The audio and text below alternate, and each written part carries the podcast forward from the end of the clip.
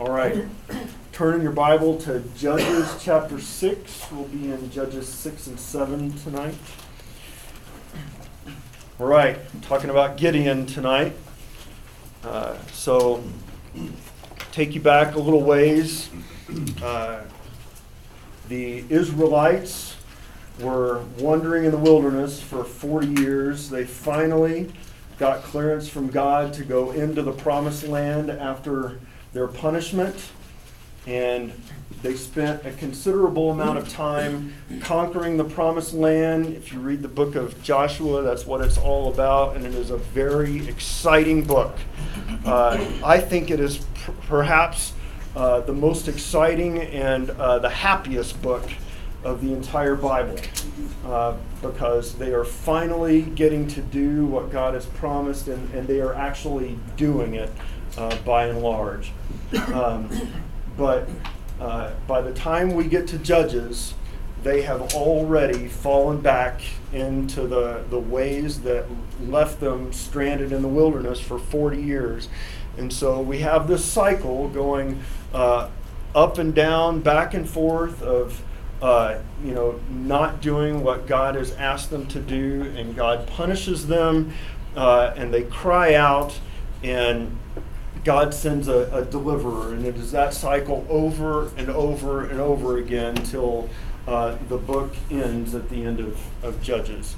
Um, and so uh, here we have one more episode. It's actually fairly early in the book, uh, chapter 6 but one more episode where the Israelites have turned away from God, and God allows the Midianites to uh, oppress them for uh, a time. And uh, I said, I kind of, my get on the stage remark was that, you know, the book of Joshua, the Israelites had, had conquered the, the promised land and done exactly what God had asked them to do. And uh, for the most part, that's true, but it's not exactly true.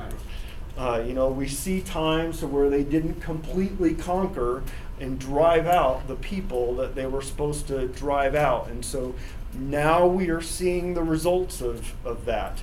You know, here we've got people that uh, be, their ideas begin to infiltrate the, the Israelite culture. Uh, and that begins to affect the way that they uh, view God and the way that they fail to follow God.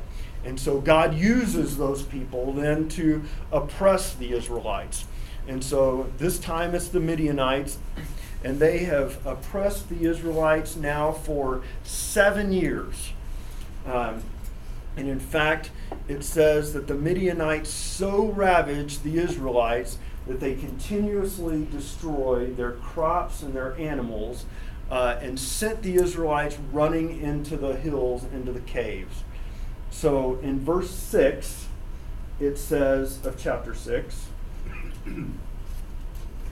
So Israel was reduced to starvation by the Midianites.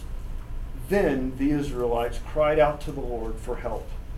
Life was so bad that they cried out to the Lord for help. It's, it's almost as if we got to the point that we thought things just cannot get any worse and well, we don't have any other recourse that we haven't tried, so I guess we'll cry out to God. Um, you know, we, we've put up with the Midianites ravaging our crops, and we've put up with them ravaging our animals, uh, but they have finally driven us away into caves. Things can't possibly get any worse. I don't know what else to do. I guess we'll cry out to God and see what happens. Um, and amazingly, the uh, well, so let me back up. The Lord sends a prophet to the Israelites and says, "Hey, look, the reason this is happening to you guys is because you haven't done what I asked you to do." Um, and uh, so uh, a miracle occurs and coffee appears.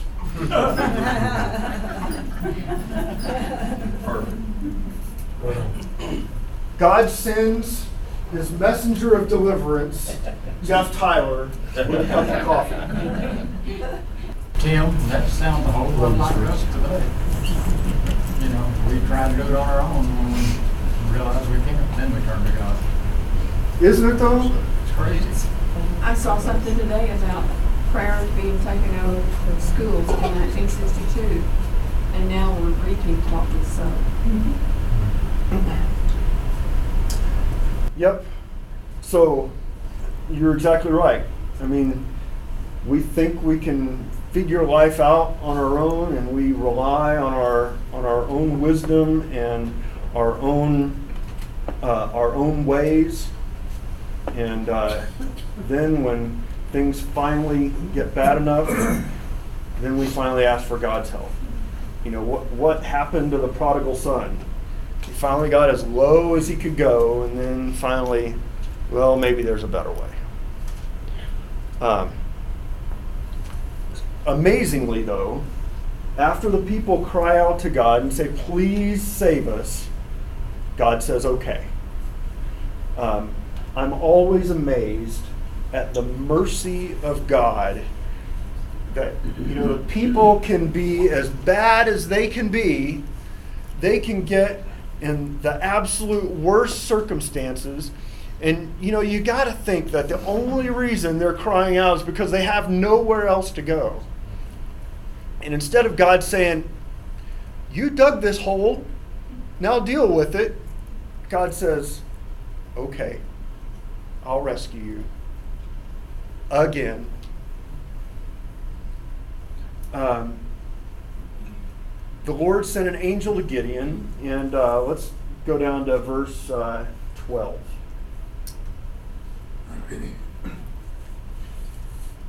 The angel said, The Lord is with you.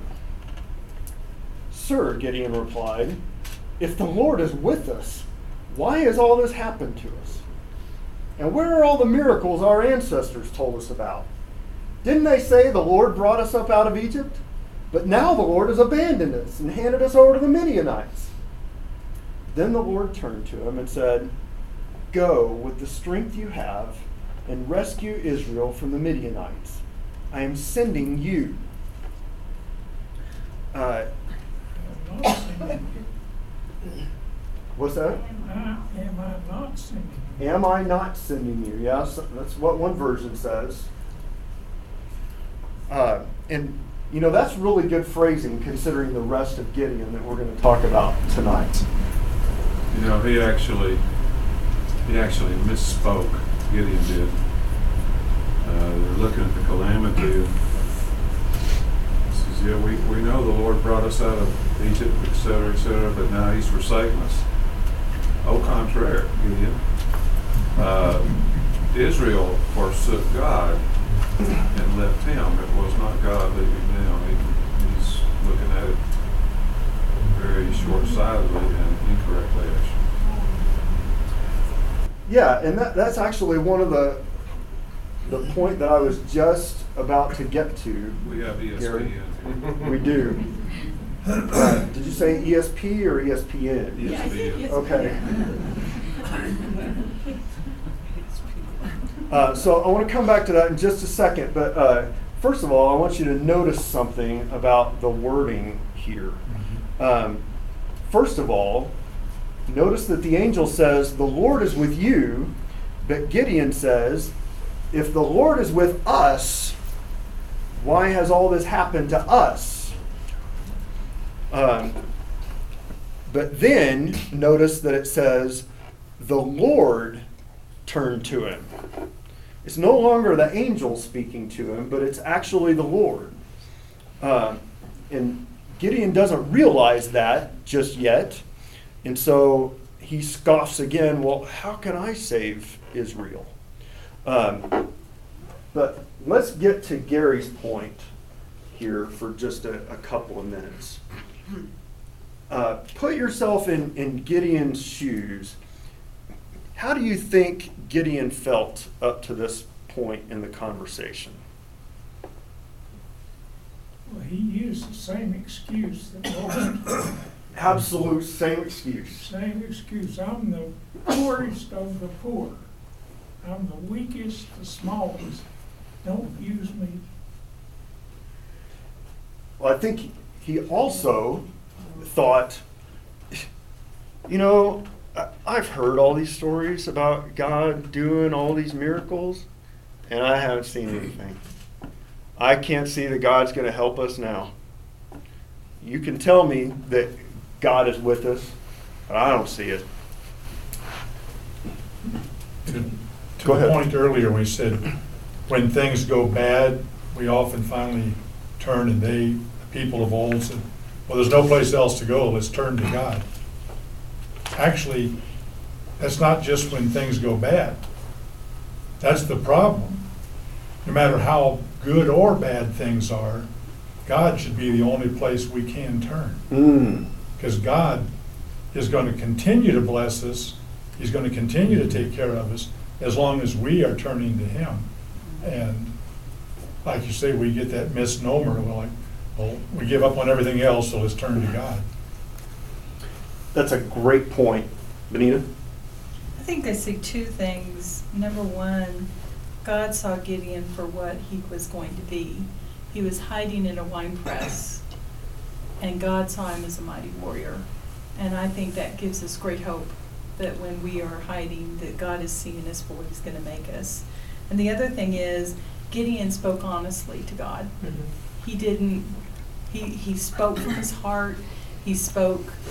Um, he spoke truth of what he was feeling, and I think God does not condemn that. I think he he honored that, and I think we when we're when we're struggling, when we're doubting what God's doing, I think if we come to Him with an honest heart, even though it may not, it shows our weakness and it shows our lack of faith and it shows um, if, if we're because God already knows how we're feeling anyway. So I think coming to Him honestly, we see how God works with that. Yeah, and those are uh, two of the things that I absolutely love about Gideon. Um, first of all, uh, he is. Uh, good grief, I need more coffee. Um, first of all, he, he does speak straight uh, with the angel. And, you know, that was a lesson that I, I took an awfully long time uh, to learn. For the longest time, I thought, I, I, I can never say anything against God. I, I can never tell God, you know, I, I just don't appreciate what he's doing here. Um, but, you know, how many examples do we have where, um, where people do put it out there in very raw terms about how they are feeling, and God not only takes it, but uh, he he winds up reassuring them uh, that he is with them. You know that you may feel like this, but I am with you. I will be your strength. Um, and uh, the, the other thing I, I really like uh, about Gideon is, you know, he's he's not afraid to, to say, I, I- don't know about this. Are you uh, are you sure? And, uh, and and God is patient with him. And we're gonna we're gonna flesh that out over the the rest of our lesson here tonight. Um, so the Lord assures Gideon that he's going to be with them, and they're going to strike down all the, the Midianites and leave none of them alive. Um, you know, and, and that that gives me great comfort that even though I don't feel like I am anything much, that uh, God can use me in a powerful way if I'll just let Him. Uh, you know, and it was the same with, with Moses. You know, how many how many times does does God use the reluctant leader? Uh, what do I have to offer? And God said, "Let me show you what I what you have to offer. All you need to do is rely on me." Um, Tim, yes, sir. what happens between this, the time of uh, Gideon and the time of Ruth? When you have, he, he says he's gonna wipe them out. Where'd it come from for Ruth? Well, so obviously they didn't wipe them out completely, but wiped them out enough that uh, they weren't going to cause them problems for a little while. Uh, Ruth came from Moab, not Midian. Oh, that's right. That's right. You're correct, Um, it's my mistake. Starts with an M. I, I allowed you to lead me down a false path. I trust God. Um, so Gideon still wasn't convinced. So uh, what did he do? He asked God for a sign. Um, and what do you think about uh, Gideon asking God, "Okay, if it's really you, prove it to me. Show me the money." what do you think about that? He's Necessary. got guts. Necessary. I agree. He's got guts. Tell me about necessary. Well, you could be like just what happened. Somebody could tell you one thing, and you might believe it just because they said it. But if you hear it from the actual source, like God, then you know it's really Him, and not just maybe Satan or somebody else that's trying to lead you astray to somewhere where you shouldn't be. So it's. I think it's very necessary if to ask, Lord, is it you? Like, I just want to know for sure. Because if I'm gonna listen to this person and do what they say, it might not be of you. That's an interesting thought. I have never thought of it that way before. If you also think about the fact that they have gone for so long without seeing mm-hmm. God mm-hmm. acting actively in their lives. So it, it stands to reason to me that he would test that voice, this being that he's, that is talking to him, to say, yeah, like Andrew said, is it really, is this really you? Because we haven't been hearing from you lately, you know, and I just want to make sure. Okay. No, uh, Yeah. Eleanor, can you throw it with Hey. I, I thought that, to me, this was, this is a bit of humor. If you've heard of Heath, I thought it was humor too. Another way of saying it was when he said, uh, Lord's with you, mighty warrior, and Gideon replies, excuse me? Seriously? So I- there's, there's a bit of humor in this, this also, but you're, you're right that he had the audacity to. But then again, he was in a situation where everybody was, was worshiping idols. And he's gonna get in trouble destroying some idols anyway, so, so yeah. There, he was in a totally paganistic, uh, society that he was in. To kind of follow up, it's it isn't until after the sacrifice when the angel of the Lord puts fire on the cakes and the broth and the meat that it says then Gideon perceived he was an angel of the Lord. So at this point, it's just kind of regular man that he's talking to. So definitely get knowing okay, is this is this coming from God or so. Okay. Um, yeah, so the angel told Gideon to put the meat uh, on the stone, touched the staff to it, and immediately uh, on the rock, and immediately uh, was consumed with fire. Uh, and then Gideon realized it was God, and he built a, an altar there. So then God tells Gideon, All right, so I want you to go destroy the altar to Baal and the Asherah pole that's right outside in the backyard of your house and uh, replace it with an altar to me. And uh, Gideon does it, but he, uh, he does it at night because he's afraid of what might happen if they figure out who did it. Um, well, apparently, this altar to Baal that was in his yard must have been like the town altar because all the townspeople got upset uh, when they woke up the next morning and saw that it had been torn down and replaced. So they come looking for Gideon, and I find it interesting that the altar was at Gideon's house, or his father's house, and Gideon's dad comes out, and uh, you know the townspeople are demanding, "Bring us Gideon," and uh, the dad doesn't say, "Hold on, have mercy. I'll get him to rebuild the altar. No big deal." Uh, he says something far more interesting. Let's look down at uh, starting at verse 28. Early the next morning, as the people of the town began to stir, someone discovered that the altar of Baal had been broken down and that the Asherah pole beside it had been cut down. In their place, a new altar had been built, and on it were the remains of the bull that had been sacrificed. The people said to each other, Who did this? And after asking around and making a careful search, they learned that it was Gideon, the son of Joash. Bring out your son, the men of the town demanded of Joash. He must die for destroying the altar of Baal and for cutting down the Asherah pole. But Joash shouted to the mob that confronted him, Why are you defending Baal? Will you argue his case? Whoever pleads his case will be put to death by morning.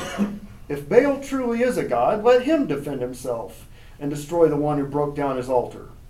From then on, Gideon was called Jerubbaal, which means let Baal defend himself, because he broke down Baal's altar. So, what do you think about that? Uh, you kind of think that Gideon's father may have, uh, you know, been like a, a Baal priest or something, but he winds up defending his son and basically saying, "Hey, if Baal's all that, let him take care of himself." Sounds like Elijah when uh, he was facing all of the foreign gods. Oh, we're going to talk about that next week. Send down fire. Well, Okay, we'll send down fire. Send down water, we'll send down water. Still works out to his advantage. I We're gonna do that next week, okay? about Yep. this time Gideon was going, I'm really, really glad that the Lord said that I would not die. Well, clearly, I think God was taking care of Gideon there. I, I I don't think there's any denying that. But I also think that this was a very confused people. When you, when you think about the Israelites, and I mean, they had a heritage of being God's people, and you know they knew those stories. At least they had heard them before but yet they've been led astray by you know all the various tribes of canaanites throughout the land and the various baal worshippers and asherah and all of this other stuff um, i think it was well you know there's baal and there's asherah and there's god and uh, you know, maybe there's others. Uh, you know, it's kind of, you know, everybody can believe what they want to believe. So a little bit like we are today. Bam. Um, Just pick what you like out of each one and put it all together for yourself. right. Exactly. And uh, God is obviously saying that is not good enough. It's either all me or it's nothing. All right? It's all me or I won't have any part of you. But let me go back to the beginning. It's interesting that uh, God's mercy is never ending. Never ending. no matter how um, perverted they have made this religion, they still know somewhere down there there is a God that is willing to save us. And when they call on Him, God is there. What does that mean for us? That no matter how low we go, or how perverted we, we can make this gospel, that when we call on God, He is still there, willing to take us back and rescue us. Why would He do that? Yes, ma'am. I love the song that says, not because of who I am, but because of who you are. Yes. Not because of what I've done. So what it's, it's not so much saying about anything about us. What it says is about God and that He is faithful. And it doesn't matter what we do, He will be faithful to us if we call to Him. His character, mm-hmm. unwavering character, His holiness, He does not change That's right. from beginning to from infinity. He is not any different from when He was. So it just shows that we change and we have we fluctuate, and He understands that, and He treats us like His child, and He's like, I get it, I still love you. You're an idiot at times, but I still love you, and I will always be here for you. God made a promise, and God would not be God if he broke it. Yeah. So, God made a promise that He will remain faithful to us, and He keeps that promise. Um, the uh, I love that. Um, all right, let's go on.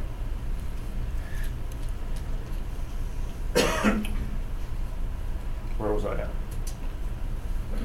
Okay.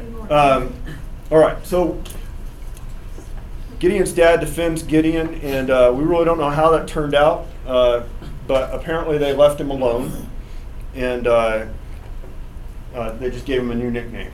Um, but shortly thereafter, the Midianites began massing for war uh, against the Israelites, and Gideon decides he needs to do what God has asked him to do or called him to be a warrior and uh, begins assembling an army from uh, Manasseh, which is his tribe, Asher, Zebulun, and Naphtali. But even after he meets God face to face, and even after he starts massing his army against the Midianites to do what God asked him to do, uh, he once again wants a sign from God. And so he puts out some fleece and says, and asks that the, the fleece be wet, but the ground be dry, and God does it for him. Gideon says, okay, but let's do this again. This time, how about let's have it the reverse, just in case. Fleece be dry, ground be wet. And God does it for him. So we can kind of say, all right, you know, we really didn't know whether that was God or not at first. But now we know. And here Gideon asked not once, but twice, Are you really with me? And God, uh, God humors him. What do you think about that? God had a plan. He wasn't gonna let Gideon mess it up. He wanted, he wanted to give Gideon the confidence that Gideon lacked. Because at the beginning of this, Gideon said, I'm the least from the least tribe. You know, who am I? Well, You're talking to me, you know. So Gideon didn't have the confidence yet. What I struggle with is the application for us, because I say, I need to make a decision, so I'm gonna put a towel on the bathroom floor, and Lord, if I wanna do this, make it wet and the floor dry. And I don't think, I think this was a unique situation with Gideon, I'm not sure.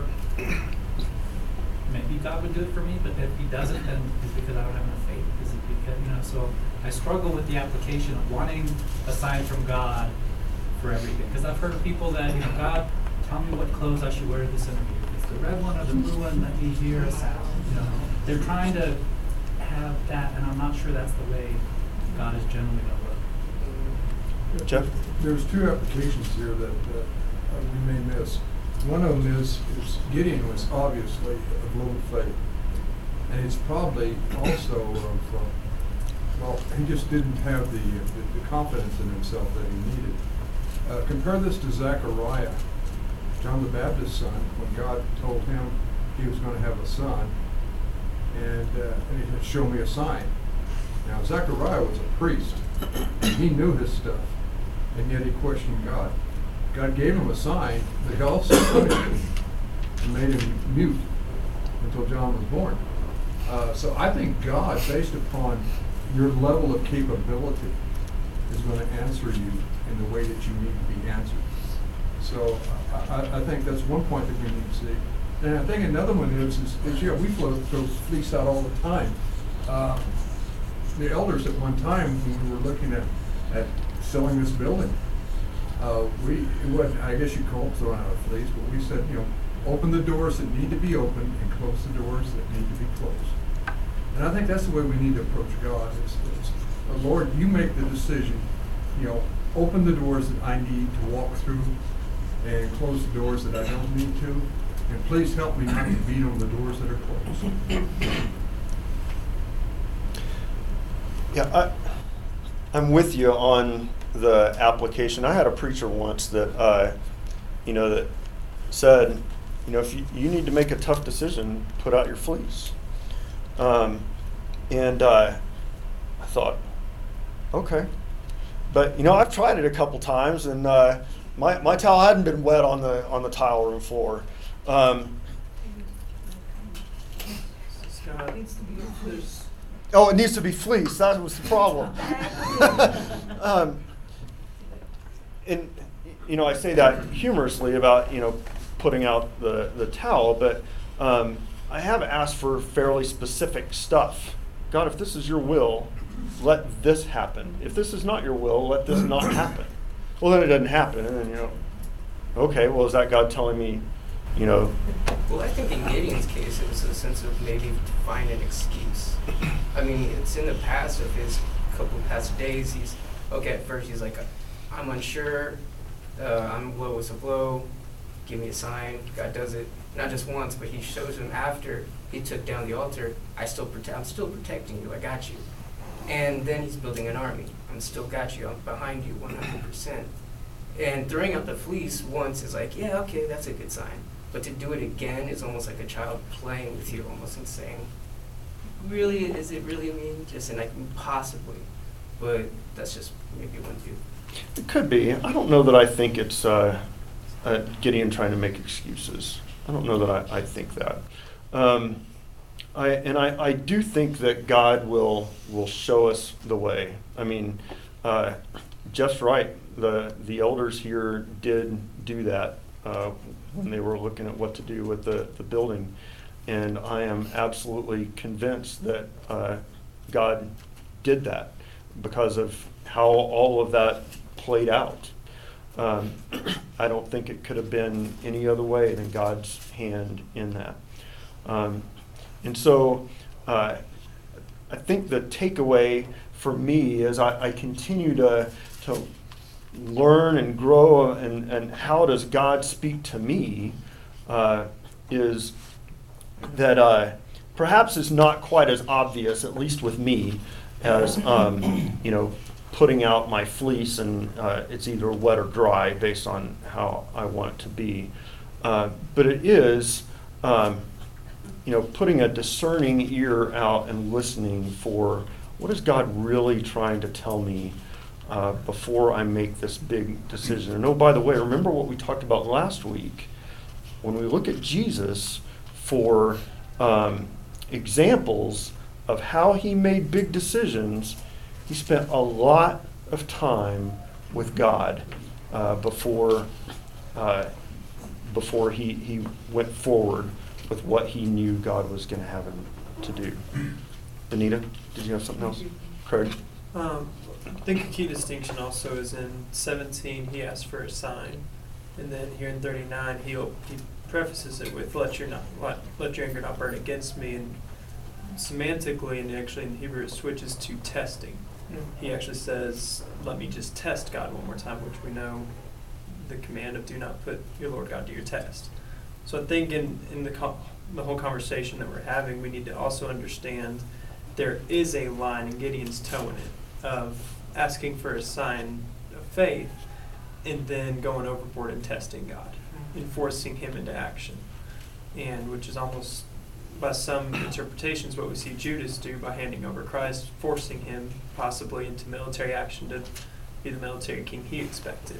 And so I think we have to be careful when we when we are asking for signs that we're not testing God and trying to force him to be to step in where we need to just be courageous and This is also such a good example of God's patience. Right. He was training Gideon. Because Gideon really had all those years when God wasn't there, at least as far as they could see. Gideon didn't have that experience with the Lord. And so the Lord now is training this child. You know, it's okay, you know, it's gonna be okay, I'm right here, you know, that sort of thing. Well, and we have other examples of reluctant people Moses, Aaron, Jonah. Jonah. Yeah, there's another one. Um, but Jesus, you know, he was reluctant, he kept going to the garden, he kept praying, let this cup pass. You know, it's like, it's the persistence, you know. We, uh, we often think, you know, we want the Lord to open the door or close the door, but where do you balance that with, you know, if at first you don't succeed, try, try again, or if at first you don't succeed, quit. You know, there's, there's a real balance there, and, you know, Jesus didn't want to go through the, the crucifixion, but, and he even asked that it not happen, but he was willing, obviously. Think of the modern day when you're saying you tried to put the fleece out to figure out what you're supposed to do. I think a lot of times we compare this, but Gideon was told to do something Mm. and was getting affirmation. Are you God? Am I really supposed to do this? I think a lot of times when we're asking God what to do, I think a lot of times it, it doesn't matter. He just wants us to have Him first in whichever direction we go. So we're thinking there's just this one path when I feel like I've seen where, yeah, He's going to use either path you choose. You're not choosing between a task that he wants you to do here, a task he wants you to do here, it's like, I want you to do whatever, I'm there in either one of those tasks. Because when I've seen that the Lord has wanted me to do something, he puts things in there going, oh, that wouldn't have worked unless he had wanted me to do it. It wouldn't have happened Sure. any other way, and I think that's kind of where this is. He's been, the difference from being told to do something and you're asking what should I do. We are s- seeing a gradual maturation of Gideon, though. Um, So as we go on in this story, um, you know, he he tests God twice, or he asks God for a sign twice, and uh, God gives it to him, and then he takes the army and he moves out. And God says, okay, hold on. Um, your army is too big. And Gideon dutifully uh, allows God to cull down his army in two stages first to about 22,000 people, and then down to 300. Um, now, interestingly, anybody know how big the Midianite army was? There's two armies. Couldn't count them. There's two armies, wasn't there? Because they got with somebody else. Well, if you, if you do the math a little bit later on in chapter seven, um, it comes out to about hundred and thirty-five thousand. So three hundred against hundred and thirty-five thousand. So they were outnumbered to begin with. They were outnumbered to begin with, before they even had the first cut. Okay. Even at twenty-two thousand, they were significantly outnumbered by about five to one. But they, 22. because they had God on their side. That's right, Betty. Twenty-two thousand went home. Yeah, Yeah, it's ten thousand. Oh, I'm sorry, they started with twenty-two thousand, went down to They ten started thousand. with thirty-two thousand. Was it thirty-two thousand? 32,000. Oh, 22,000 went home. Still had ten. That's why I'm an engineer, I use a calculator. Anyway, it ends up four hundred and fifty to one. Right. No. So that's, that's heavily in Gideon's favor there. Well, even with, even with the ten thousand, he called that down. Right, down to three hundred. So, um, Gideon does that dutifully, and, you know, there's no complaining to be had, or at least not recorded here. But then, uh, at night, God goes to Gideon and says, Hey, bud, if you're still scared, go right over there, overlooking the Midianite camp, and just listen. And then you'll be all right. And Gideon, of course, doesn't go, No, I'm good. I mean, he goes over there um, and listens. And then he's like, Oh, yeah, we got this. Um, and so I, I mentioned just a minute ago the gradual maturation of, of Gideon here, where he starts out very unsure. Then he, he gets to the point where he goes, Okay, God is with me. I'm going to do what he says. But then God realizes, I, I just want to give you a, little bit more encouragement. I, I know you're on the right track, but I want to give you just a little bit more encouragement. Go listen to these guys, and, and you'll know it's going to be all right. Um, and then, at that point, Gideon completely moves out. He goes and uh, breaks up his men into uh, three companies of a hundred and says, All right, look, you guys go here, you guys go here, and I'm going to take this last group and we're going to go here. And when I give the word, uh, then, you know, the, the torches and break the glass and, uh, and then descend on these people. and, uh, and of course, we know the rest of the story that God causes those Midianites, they were already in fear, which is why God told Gideon to go listen. They were already in fear of the Israelites, which I find amazing to begin with. So you've been oppressing these guys for seven years. You've been able to have full impunity and do whatever you want to, walk all over them, take their crops, take their animals, you know, overrun their towns, and all of a sudden you're afraid of them? Um, Fred, were you going to say something? Oh, okay. Um, clearly, God is in the middle of that. Um, there, there's no other way than you know God causing that to happen. But um, but uh, then once the battle starts, once you know Gideon causes that commotion, well then their fear just you know explodes and they wind up turning on each other and wind up killing a bunch of uh, a bunch of themselves off, and then running off. And there's huge uh, huge battle. Uh, later on, we wind up getting more of the Israelites involved. We capture the kings, and you know we've we've conquered the Midianites, and uh, end of the story for this time. Um, but uh, like Benita said early on in the story, I find it incredibly um, encouraging the story of Gideon, how God uh, takes a guy who is not some big man of God. He's just a guy uh, who knows about God and uh, is reluctant to jump into the fray and do what God asks him to do, but God is patient with him and says, Look, I'm going to be with you. If you'll, uh, if you'll just do what I ask you to do and believe in me, you can do great things. And what amazing uh, comfort that is to us that if we will just follow God and do what He asks us to do, even if we're reluctant, even if we, you know, we're not quite sure that He's with us, He promises that He will be.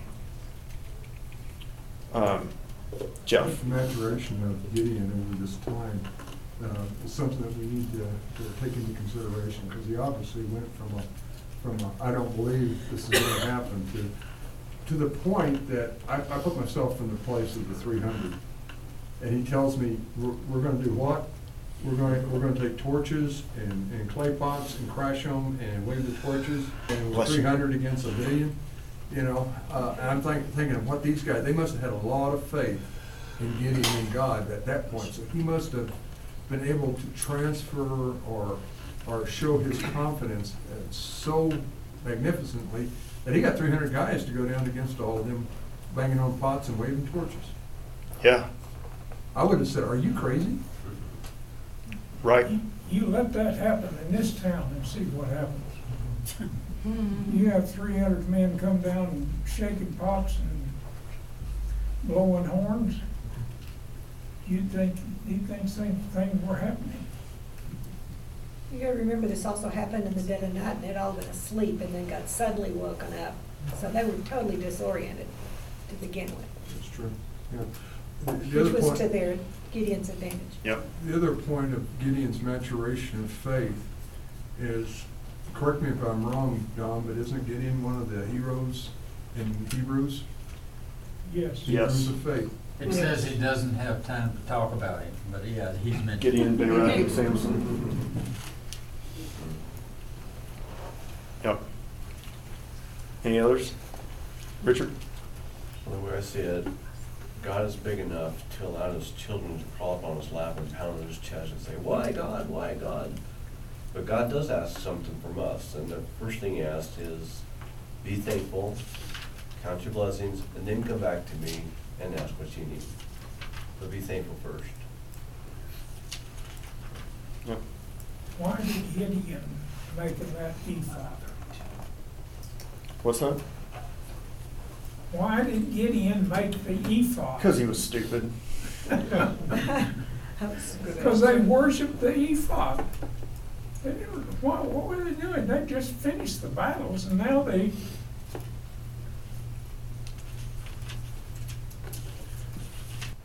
All right. Um, that is all I have for tonight. So uh, I hope you uh, have a good rest of the week. We will be talking about Elijah next week. Elijah on Mount Carmel and uh, and after Mount Carmel. So come ready for that next week. Thank you. Hey, I'm Eddie White, the senior minister for the Eastside Church of Christ. Sure want to thank you for joining us today on our podcast. I hope today's message was indeed a blessing to you. Like to invite you to browse our website at eastsidesprings.com to get more information or to contact us. And as always, we indeed welcome you to join us for our worship service in Colorado Springs every Sunday at 10:40 a.m. as we seek to live out Jesus' mission of making disciples of all nations.